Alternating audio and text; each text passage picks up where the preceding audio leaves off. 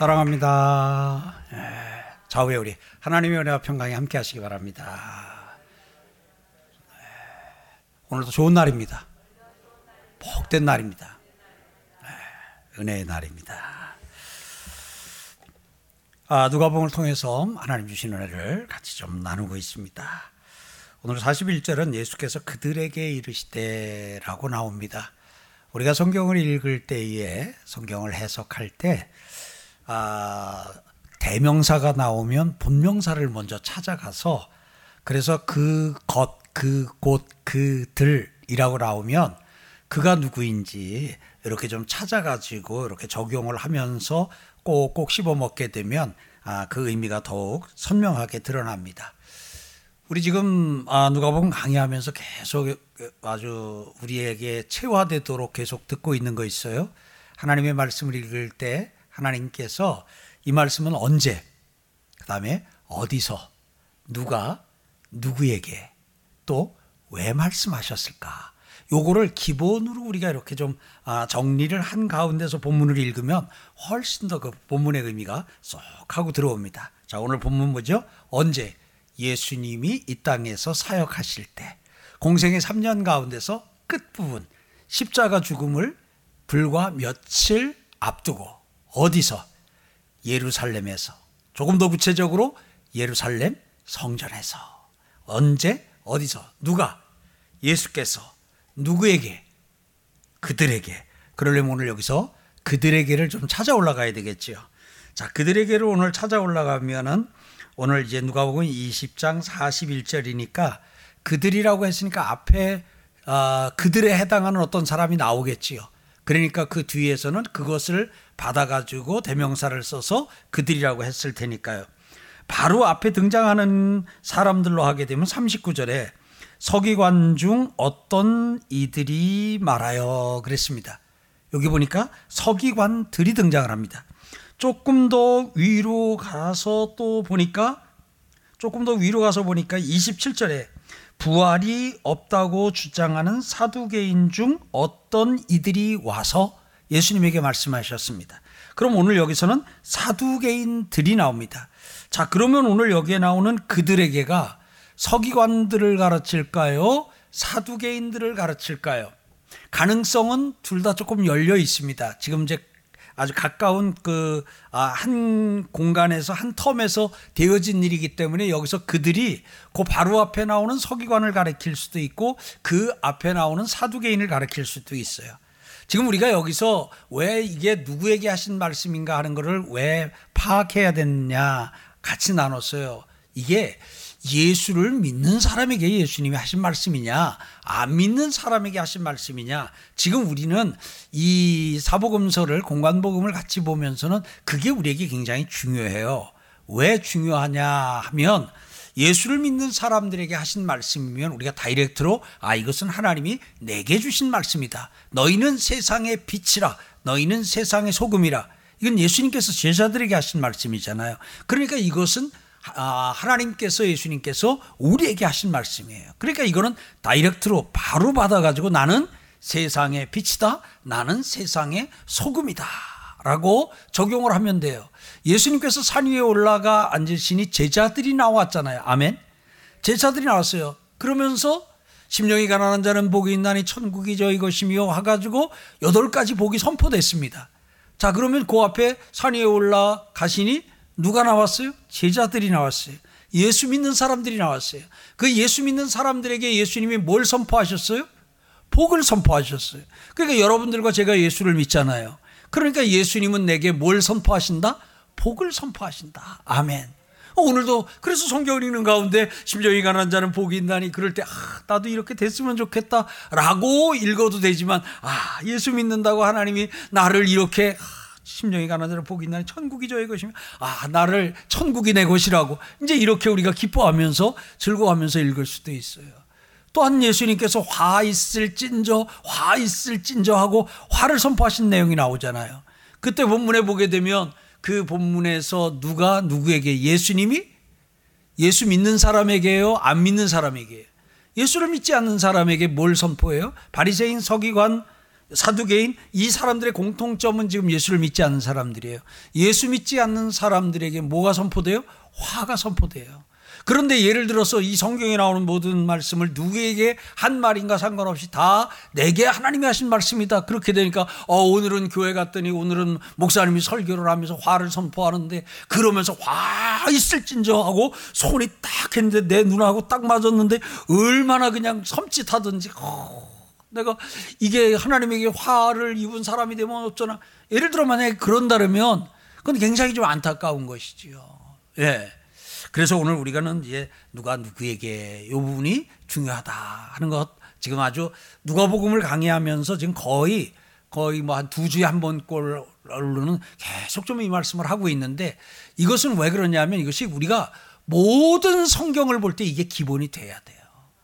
그래야만이 설교자가 그냥 예수 믿는 사람들에게 선포하고 예수 안 믿는 사람들에게 선포한 것을 구분해서 예수 믿는 사람들을 향해서 선포된 것으로 성도들을 축복하며 격려하고 때로는 훈계할 필요도 있어요. 그러나 예수 아, 믿지 않는 사람들을 향해서 화로다 화가 있을지로다 멸망이 있으리라 뭐 이런 것을 그냥 예수 믿는 여러분에게 멸망이 있을 거예요. 화가 있을 거예요. 정신 똑바로 차려요 자신감 갖지 말아요 막 예를 들어 이런 식으로 한다 그러면 그러면 이 하나님이 택하여 구원한 사람들로 하여금 두려움과 불안에 떨게 하는 이런 우를 범할 수 있는 부분이 있거든요.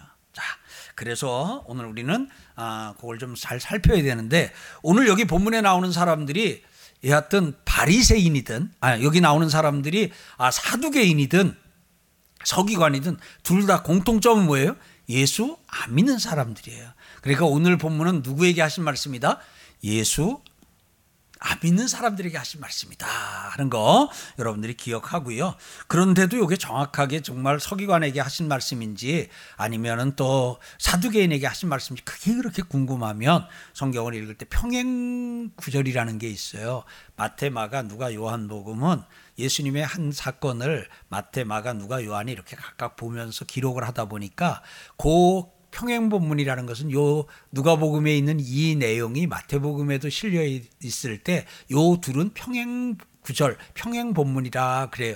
그래서 그 평행 본문을 살펴보게 되면 마태복음에서는 바리새인들에게라고 나와 있어요. 오늘 예수님이 바리새인들에게 말씀하신 것으로 그 다음에 마가복음에서는 예수님께서 서기관들에게 말씀하신 것으로 나와요. 그렇게 되면 아, 근데 왜 같은 성경인데 왜 바리새인과 또 사두 이 저 서기관들이라고 또 이게 달리 나왔을까? 이제 이럴 때는 우리가 조금만 아, 이렇게 아, 폭을 이해 폭을 좀 넓혀 놓으면 이런 거 그냥 쑥 지나가지요. 자, 제가 제가 서울에 삽니다. 제가 노원구 구민입니다. 제가 중계동 주민입니다. 대한민국 국민입니다. 이 중에서 뭐가 맞아요? 예. 네. 이거하고 마찬가지예요. 이, 이 바리세파 사두개파가 파로는 유대인 가운데 분파가 이렇게 있는데 하나 바리세파 있고요. 하나 사두개파 있는데 이 바리세파에 속한 사람들 가운데 그 당시에 대제사장과 서기관들은 주로 바리세파에서 많이 맡았어요. 그러니까 여기에 나오는 바리세파 바리새인들에게 또 서기관들에게 한 말은 같은 말이에요. 같은 말. 같은 말. 왜냐하면 여기는 그 분파를 앞에서 얘기를 했고 여기선 그들의 역할 대제사장인지 아니면 서기관인지 그거를 좀 여기서 설명한 거예요. 자 정리하고요. 예수 믿지 않는 사람들에게 예수님이 말씀을 하신 거예요. 예수께서 그들에게 이르시되 사람들이 어찌하여 그리스도를 다윗의 자손이라 하느냐 그랬어요. 이 말을 서기관들이 듣고요. 많이 당황했을 것 같아요. 서기관들만 당황하는 게 아니라 오늘 이상민 목사님을 비롯한 오늘 또 우리 목회자들도 그렇고 우리 성도들도 그렇고 이 말씀을 이렇게 읽으면서는 조금 당황이 될 수 있어요. 왜냐하면 우리는 너무나 많이 아주 어려서부터 예수님은 다윗의 자손으로 그렇게 알고 있어요. 성경에 쓰여져 있어요. 마태복음 시작을 하면서 아브라함과 다윗의 후손 예수 그리스도의 세계라 해가지고 그 예수님이 다윗의 후손으로 오신 것을 아주 분명하게 그것도 자랑스럽게 기록을 하고 있어요. 그런데 오늘 예수님이 사람들이 어찌하여 그리스도를 다윗의 자손이라 하느냐라고 하면 어 그러면은 그리스도가 다윗의 자손이 아닌가? 그럼 지금 예수님이 그리스도신데 그럼 예수님이 다윗의 자손이 아니라는 말인가? 그렇다면 마태복음을 기록한 마가가 뭔가 착각을 했나? 좀 이런 생각이 들어요. 왜냐하면 이렇게 반문을 하는 것 뒤에 아니다라고 하는 결론이 꼭 나올 것 같아가지고 그래서 당황하기는 서기관들 예수님에게 직접 들은 서기관들만 아니라 우리들도 조금 당황이 되기는 해요. 그러면서 예수님이 42절에 시편에 다윗이 친히 말하였으되 주께서 내 주께 이르시되 내가 내 원수를 내 발등상으로 삼을 때까지 내 우편에 앉았으라 하셨도다 그랬어요. 이 내용도 참 우리가 어려서부터 듣고 많이 들어서 아는데 또 이것처럼 또 좀 아, 요 말이구나 하고 이게 좀 또 잘 안 들어오는 내용도 또 흔치는 않을 것 같아요. 조금 조근조근 오늘은 아, 본문을 설명을 좀 해석을 좀 하겠습니다. 그래서 오늘은 다른 때는 보통 한 3분, 5분 해석하고 그 다음에 그냥 그 말씀을 통해서 하나님이 주시는 걸로 나갔는데 오늘은 거의 설교 끝날 때까지 해석이 주를 이룰 것 같아요. 그래도 오늘 처음 한 시간은 오늘 이, 런그 해석을 풀어서 하는 것을 좀 가져야 되겠기에 그런 시간 같습니다. 이건 예수님이 무엇을 하신 거냐면 예수님이 지금 시편을 인용하셔서 시편을 인용하셔서 사람들이 어찌하여 그리스도를 다윗의 자손이라 하느냐 하면서 그리스도께서 그리스도가 다윗의 자손이 아니다라는 것을 강조하고 설명하는 그런 형식이에요. 이제 이러다가 보니까 이제 우리가 어, 이게 서기관들만 아니라 우리도 조금 당황이 되는 거지요. 자, 그래서 오늘 다시 어, 우리가 좀 천천히 조금 이제 해석을 좀 해보겠어요. 시편에 그랬어요. 이 시편은 예수님이 구약성경 시편을 인용하신 건데 예수님이 인용하신 시편은 시편 110편이에요. 자, 시편 110편으로 한번 가볼까요? 왜냐하면 이 시편 110편에서 아, 예수님이 인용하신 것에 헷갈리는 것은 뭐냐면 주께서 내 주께 그랬어요. 그러니까 여기 앞에 나오는 주는 누구고 뒤에 나오는 주는 누굴까? 다윗이 왕인데 다, 왕인 다윗에게 주를 아버지 이세를 주라고 했나? 아니면 뭐 솔로몬이 이렇게 얘기를 했다면 아 내 주께서 할 때에 자기 아버지 다윗을 존경한 나머지 자기 아버지를 주라고 했는가 보다. 뭐 이렇게라도 하겠는데 이 다윗이 자기 아버지를 주라고 한 것은 아닌 것 같은데 다윗이 주께 내 주께 나의 주라고 표현한 어, 사람이 나오고 그 다음에 그 앞에가 또 주께가 나오니까 주께서 내 주께 그러니까 이게 조금 이제 이거 한꺼번에 쏙 좀 안 들어오는 부분이 있어요. 자, 시편 110편에 가 볼까요? 시편 110편. 네, 오늘 자막 없습니다. 성경 보셔야 돼요. 네. 예수께서 아, 아 저기 110편 여호와께서 내 주에게 말씀하시기를 내가 내 원수들로 내 발판이 되게 하기까지 너는 내 너는 내 오른편에 앉아 있으라 하셨도다 그랬어요. 오늘 여기에서 아 예수님이 주께서 내 주께라고 인용하신 이 부분이 앞에 주께가 여호와를 가리키는 것이구나 하는 것을 우리가 알게 돼요. 자 그러면 와서 봅니다. 다윗이 친히 말하였으되 여호와께서 내 주께 이르시되 아 이제는 그 훨씬 더 좀 쉬워졌지요.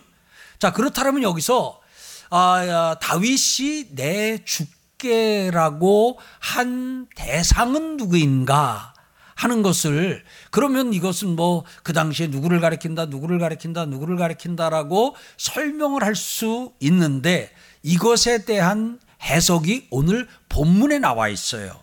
자, 44절에 그런즉 다윗이 그리스도를 주라 칭하였으니 그래서 오늘 여기서 아, 다윗이 내 주께라고 했는데 그 다윗이 내 주께라고 칭한 그 주가 그리스도를 가르치는 것이구나 하는 것을 알 수 있습니다. 그러면 오늘 이것을 그리스도를 넣어서 어, 읽으면 이렇게 되는 것이죠. 다윗이 친히 말하였으되 여호와께서 나의 메시아에게 이르시되 이 말이에요. 자 상식인데 또 교회에 나온 지 얼마 안 되는 분을 위해서 한 번 더 말씀드리죠. 메시아와 그리스도는 같은 말입니다. 메시아는 구약 성경을 기록한 히브리어고요. 그리스도는 신약 성경을 기록한 헬라어입니다.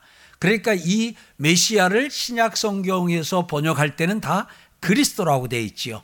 그래서 예수 그리스도라는 말을 히브리어로 하게 되면 예수 메시아가 되는 거지요. 예수 메시아가 되는 거예요. 그러니까 오늘 주께서 내 주께 주께서 나의 메시아에게 이르시되 이렇게 되는 겁니다. 그럼 이것은 여호와 하나님이 나의 주가 되시는 메시아에게 하신 말씀이라고 다윗이 한 말의 내용이 뭐냐면 내가 내 원수를 내 발등상으로 삼을 때까지 발등상은 발판이라고 생각하면 돼요. 내 발판으로 삼을 때까지 내 우편에 앉았으라 하셨도다. 이 말은 곧 뭐냐면 내가 여호와입니다. 내 원수를 메시아의 원수를 메시아의 발판으로 삼을 때까지 메시아는 내 우편에 나의 우편에 앉아 있을 것이다. 그래서 예수님이 하나님 우편에 메시아이신 예수님이 하나님의 우편에 계신 것과 그리고 하나님께서 그 아, 메시아의 원수를 발판 삼을 날이 이렇게 내 발등상으로 삼을 때까지 이 발판 삼는다는 것은 다 굴복시키고 이렇게 한다는 그런 의미지요. 내 원수를 발판 삼을 날이 있을 것이다. 그때까지 아, 너는 나의 우편에 내 우편에 있어라 하고 여호와 하나님이 메시아이신 예수님에게 말씀하셨다 하는 내용입니다. 자, 이제 요것을 예수님께서 인용을 하시면서 여기서 아, 내 원수를 내 발등상으로 삼을 때까지 내 우편에 앉아 있으라 하는 요 내용을 예수님께서 이렇게 그 중심적으로 설명한 것이 아니라 그 앞에 있는 내용이에요. 주께서 내 주 께 이르시되 한 요 부분을 가지고 요 부분을 가지고 44절에 그런즉 다윗이 그리스도를 주라 칭하였으니 어찌 그의 자손이 되겠느냐 하는 거예요. 그러니까 이 말은 얼핏 읽으면 예수님이 다윗의 자손이 자손이라는 거예요. 자손이 아니라는 거예요. 얼핏 읽으면 예수님이 다윗의 자손이 아니다처럼 들리는데 그러다 보니까 혹이라도 이 말씀을 가지고는 예수님은 다윗의 자손이 아닙니다. 라고 어디 가서 설명을 하거나 예수님이 직접 말씀하셨습니다. 예수님은 예수님이 메시아가 다윗의 자손이 아니라고 분명히 말씀하셨습니다라고 이렇게 힘을 줘서 얘기를 하면 그거는 본문의 의미를 놓치고 하는 말이에요. 자, 그러면 요걸 설명하기 위해서 제가 좀 몇 가지 좀 예를 같이 좀 나누도록 하겠습니다. 자, 보세요. 먼저 예수님 예수님 어머니가 누구십니까? 예수님 아버지가 누구십니까? 예. 예수님은 요셉과 마리아가 정원한 가운데 성령으로 잉태하여 이 땅에 태어나셨습니다. 그러니까 어, 마리아에게 예수님을 가리키면서 마리아에게 이 아이는 누굽니까? 라고 물으면 마리아가 대답을 했습니다. 예, 제 아들입니다. 라고 대답했어요. 맞아요, 틀려요. 아, 오늘은 대답을 해 주셔야 돼요. 맞아요, 틀려요. 맞아요. 내 아들이에요. 예. 근데 성경을 보면 예수님에 대해서 하나님이 세상을 이처럼 사랑하사 독생자를 주셨나니 여기서 독생자는 외아들이에요. 그러면 여기서는 예수님이 뭘로 나오냐면 하나님의 독생자, 하나님의 외아들로 나와요. 자, 그러면 예수님은 예수님은 하나님의 아들이십니다. 맞아요? 틀려요? 자, 그럼 이제 이제 둘 가지고 얘기를 합니다. 자, 예수님은 마리아의 아들입니까? 하나님의 아들입니까? 이제 대답을 해 주셔야 돼. 예수님은 하나님의 아들입니까? 마리아의 아들입니까? 예. 이제 그러면 여기서 마무리를 안 하고 또 하나 좀 예를 만들어서요. 우리 장로님 예, 아들이 있어요. 그 장로님 아들 누구 아들이에요? 그때 우리 장로님이 네, 제 아들입니다. 그랬어요. 맞아요? 틀려요? 맞아요. 장로님과 권사님이 결혼해서 아들 낳았으니까 내 아들 맞아요. 근데 성경을 통해서 우리가 살펴보고 알고 안으로 들어가 보면 그 장로님의 아들은 그 아내로 들어가서 보면 장로님의 아들이에요? 하나님의 아들이에요? 하나님의 아들이에요. 그러니까 이 장로님의 아들은 장로님의 어떻게 보면 장로님의 아들이에요. 근데 또 성경을 보면 하나님의 아들이에요. 하나님의 아들이. 하나 더 할게요. 주머니 얼마 있어요? 5만 원짜리 하나 있다고 쳐요. 예. 그 5만 원 누구 돈이에요? 네, 제 돈입니다. 예. 맞아요, 틀려요. 맞아요. 근데 성경을 통해서 살펴보니까 성경을 통해서 살펴보니까 세상과 세상에 있는 모든 것이 다 하나님의 것이다 그랬어요. 그러니까 우리 이상민 목사님 주머니에 있는 5만 원은 누구 거예요? 하나님 거예요. 자, 지금까지 쭉 몇 가지 이야기를 했는데 이 이야기에서 두 가지가 다 맞아요. 그 중에 하나만 맞아요. 두 가지가 다 맞아요. 두 가지를 다 인정을 해야 돼요. 성경은 두 가지를 다 인정하고 있어요. 그래서 제가 제 자녀들을 향해서 너는 내 아들이다. 그래도 맞아요. 너는 하나님의 아들이다. 그래도 맞아요. 근데 이거는 틀린 거예요.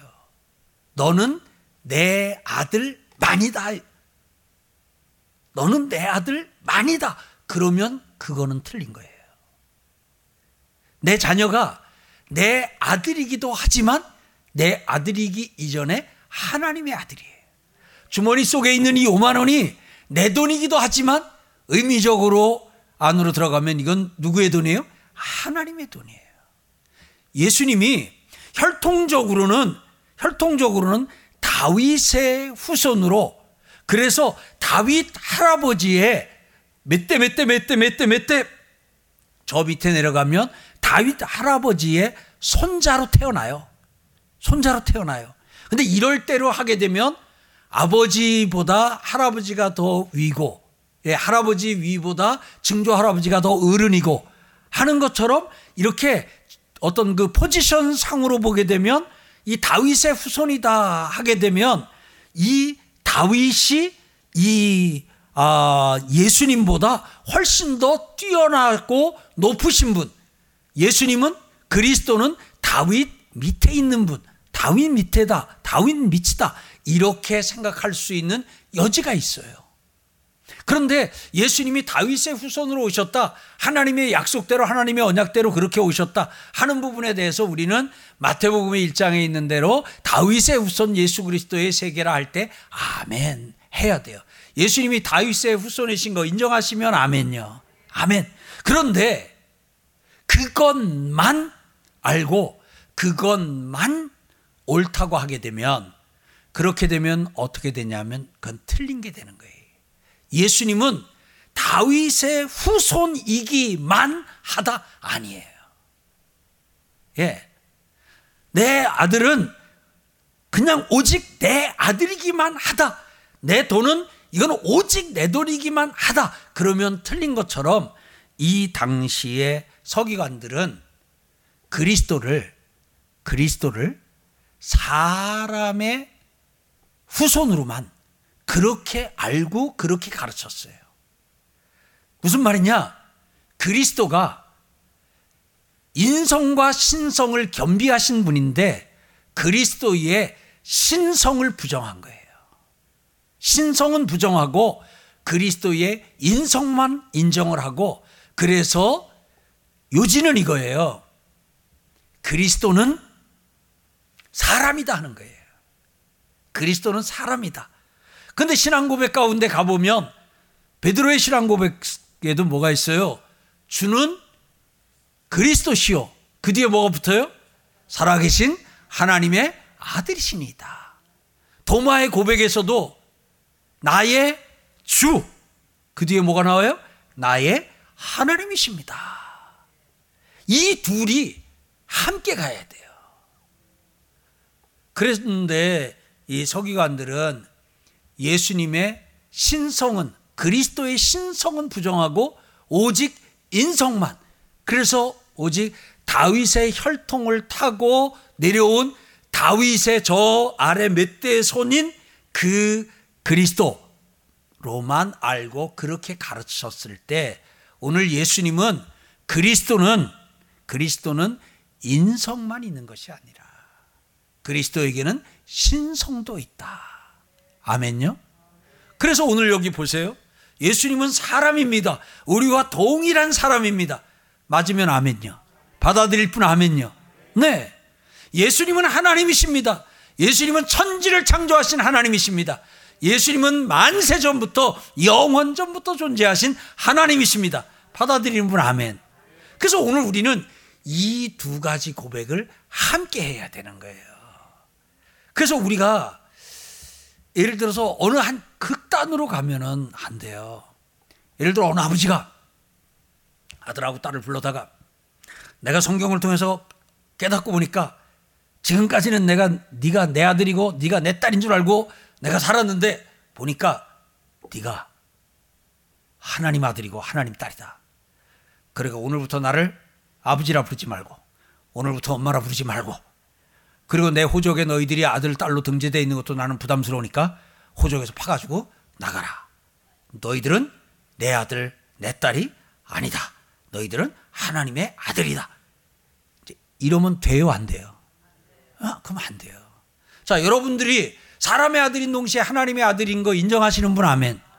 근데 여기서 사람의 아들인 걸 인정하지 아니하고 그리고 하나님의 아들이고만 주장해요. 그래가지고 아버지에게 순종하라 그럴 때 왜 당신 아버지에게 순종하라 하십니까? 내 아버지는 하나님 아버지밖에 없습니다. 땅에 있는 아버지는 그건 내 아버지 아닙니다. 참 아버지 아닙니다. 참 부모는 하늘에 계십니다. 이제 이러면 이단되는 거예요. 이러면 이단되는 거예요.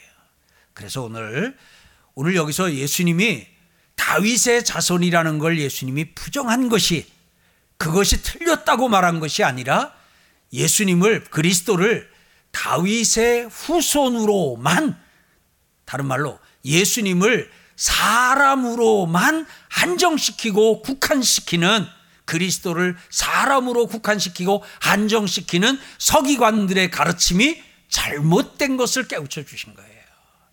그래서 오늘 여러분들과 저는 이제 예수님이 다윗의 자손인 것, 그 다음에 인정하고, 그런데 그것만이 아니라 그 다음에 내용이 뭐냐면 예수님이 인용하신 게 다윗이 말하지 않았느냐. 그래 다윗은 예수님보다도 지금 훨씬 오래전에 존재했지 않습니까? 왕으로. 그런데 그 다윗이 뭐라 했냐면 여호와께서 내 주께 이르시되 여호와께서 나의 메시아에게 이르시되 하고 그, 그 다윗이 아직 메시아가 이 세상에 오시지 않았건만 그 이 세상에 오시지 않은 메시아를 지금 그 앞에서 이렇게 나의 주라고 높이면서 그 여호와께서 메시아에게 하신 말씀을 그가 말하고 있지 않느냐 하는 부분이거든요. 그러니까 오늘 예수님의 이 말씀 속에는 다윗도 다윗도 이미 예수님이 메시아인 것을 그가 알았고 그 메시아를 나의 주라고 오늘 칭하였다. 오늘 사랑하는 성도 여러분. 그러니까 그리스도는 다윗의 후손만이 아니라 다윗의 그리스도다 하는 거예요. 근데 많은 사람들이 예수님이 다윗의 후손인 건 아는데 예수님이 다윗의 그리스도인 것은 놓치고 있어요. 그리스도에 대해서 예수 그리스도는 마리아의 몸을 통해서 예수님이 탄생하신 그때부터 메시아가 시작된 것으로 이렇게 메시아의 시작점, 출발점을 그 마리아의 몸에서 탄생할 때로부터 잘못 알고 있는데 아니다. 마리아의 몸에서 예수님이 탄생한 때가 이때면 다윗은 이때잖아요. 아브라함은 이때고. 근데 이미 이때도 다윗 때도 예수님은 메시아로 다윗에 의해서도 나의 주로 칭송받으시고 나의 주로 칭함을 받으셨다. 아멘. 그러니까 메시아 예수 그리스도는 지금 이 시대부터 새로 시작된 것이 아니라 다윗 때도 아브라함 때도 창조 때도 이미 영원 전부터 존재하셨던 그리스도다. 다른 말로 메시아는 하나님이시다. 하는 것을 지금 선포하고 그것을 지금 가르쳐 주고 있는 거예요. 사랑하는 성도 여러분. 그래서 오늘 우리는 메시아 하게 되면 예수 그리스도 하게 되면 그 시작점을 저 마리아의 몸에서 탄생한 것으로 자꾸 보기 쉬운데 오늘 이 말씀을 통해서 우리도 예수님은 다윗 때도 메시아셨고 아브라함 때도 메시아셨고 영원 전부터 예수님은 메시아셨다. 받아들이는 은혜가 있기를 바랍니다. 오해해서 우리는 신약 시대를 살고 있는 우리는 예수를 믿음으로 구원받고 구약 시대를 사는 살던 사람들은 율법을 지켜서 구원받느냐고 고생을 많이 했다고 이렇게 오해를 하는데 구약 시대의 어떤 인물 가운데도 율법을 지켜서 구원받은 사람은 단 한 명도 없어요. 그러면 구약에 있는 사람들은 다 구원을 못 받았느냐? 아니에요. 구약에도 구약의 성도들도 구원받았어요. 어떻게 구원받았어요? 예수 그리스도를 메시아 예수를 믿음으로 구원받았어요. 오늘 다윗이 구원받은 것은 나 예수님을 메시아이신 예수님을 나의 주라고 다만 차이는 구약의 성도들은 앞으로 오실 메시아를 신약의 성도들은 오신 메시아를 여러분과 저는 이미 오셨고 다시 오실 메시아를 믿음으로 구원받는 거예요. 그러니까 메시아는 메시아는 신약만이 아니라 예수 그리스도는 신약만이 아니라 구약에서도 예수님은 예수 그리스도는 주인공이고 중심이시다.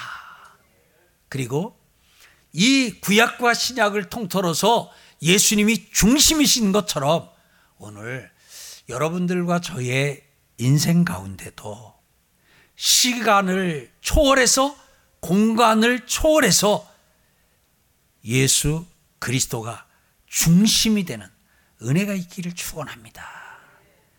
자, 다윗이 나의 메시아라고 예수님을 고백했습니다. 나의 메시아, 나의 주 예수 그리스도라고 고백했어요. 그래서 오늘 설교 제목을 다윗의 주 예수 그리스도. 어쩌면 아마 여러분들이 이 표현은 처음 들었을지 몰라요. 다윗의 주 예수 그리스도. 신약에 와서 베드로는 주는 그리스도시요 살아계신 하나님의 아들이라고 고백했어요. 베드로는 나의 주 예수 그리스도 하나님의 아들 예수 그리스도라고 고백을 했어요. 도마는 나의 주 나의 하나님이라고 고백했어요. 자, 다윗이 예수를 메시아로 또 베드로가 예수님을 메시아로 도마가 예수님을 메시아로 이번엔 누구 차례예요? 여러분들과 제 차례예요. 그래서 다윗의 주 예수 그리스도, 베드로의 주 예수 그리스도 주, 베드로 아, 도마 아, 도마의 주 예수 그리스도, 도마의 주 예수 그리스도. 이번엔 이제 여러분과 제 차례예요. 현삼위의 주 예수 그리스도. 현삼위는 제 이름이니까 여러분 이름 넣으셔서 한번 하겠습니다. 하나, 둘, 셋. 현삼위의 주 예수 그리스도. 아멘요? 그래서 오늘 항상 내 인생, 내 삶에 과거에도, 현재에도, 미래에도 나에게 있어서 예수는 그리스도이신 것을. 그리고 집에 있든 밖에 있든 내가 일을 하러 가든 잠을 자든 어떤 상황, 어떤 형편이라도 나의 주는 누구요? 예수 그리스도이신 것을. 그래서 다윗이 예수님을 나의 주라고 높이며 나의 주 대신 나의 메시아이신 메시아는 선지자, 제사장, 왕이잖아요. 나의 왕이신 그 왕의 통치를 받은 거예요. 다윗은 왕이에요. 최고 권력자예요. 최고 권력자임에도 불구하고 그는 최고 권력자의 입에서 나의 왕이라고 그리스도를 향하여 나의 왕이라고 하며 그 왕의 통치를 받았습니다. 오늘 여러분들과 제가 어떤 지위에 있든 어떤 자리에 있든 분명한 건 예수님이 나의 메시아이시니까 예수님이 나의 왕이시니까 나의 왕이신 예수님이 우리에게 말씀하신 나의 왕이신 예수님이 우리를 다스리고 통치하시는 그 다스림을 받는 은혜가 있기를 축원합니다. 그리고 그 메시아는 선지자잖아요.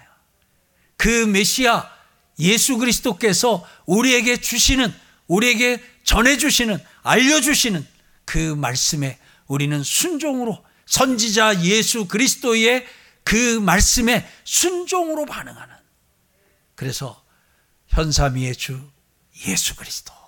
그래서 그 선지자이신 예수님이 그 예수님의 말씀이면 언제 어디서도 예, 예, 예 하고 나가는 여러분과 제가 되길 주의 이름으로 축복합니다.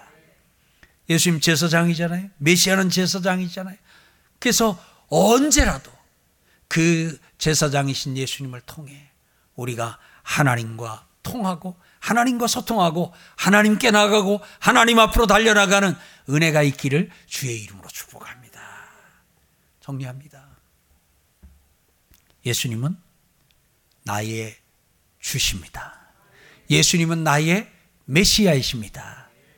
오늘 우리가 지난 주간에는 말씀을 듣고 하나님이 살아있는 자들의 하나님, 죽은 자의 하나님이 아니라 살아있는 자들의 하나님이신 것을 그리고 하나님에게는 모든 사람이 살았느니라 하는 말씀을 들었잖아요.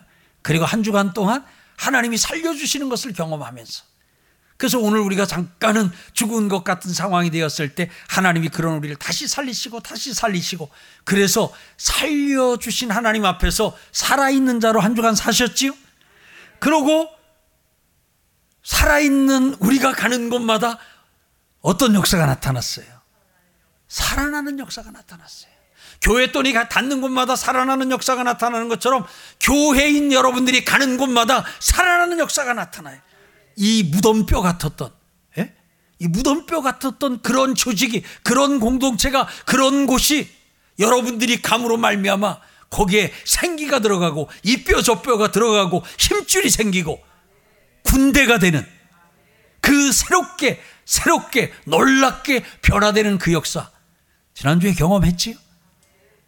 이번 주에는 오늘 여러분들과 제가 어디에 있든지 어느 시간이든지 예수님을 향해서 나의 주 예수 그리스도 다윗의 주 예수 그리스도 다윗의 주 예수 그리스도 베드로의 주 예수 그리스도 현삼위의 주 예수 그리스도 그렇게 예수 그리스도를 고백하며 예수 그리스도의 통치 아래서 하나님과 아주 깊은 교제를 나누며 하나님과 잘 통하며 사는 복되고 즐거운 한 주간 되시기를 주의 이름으로 축복합니다.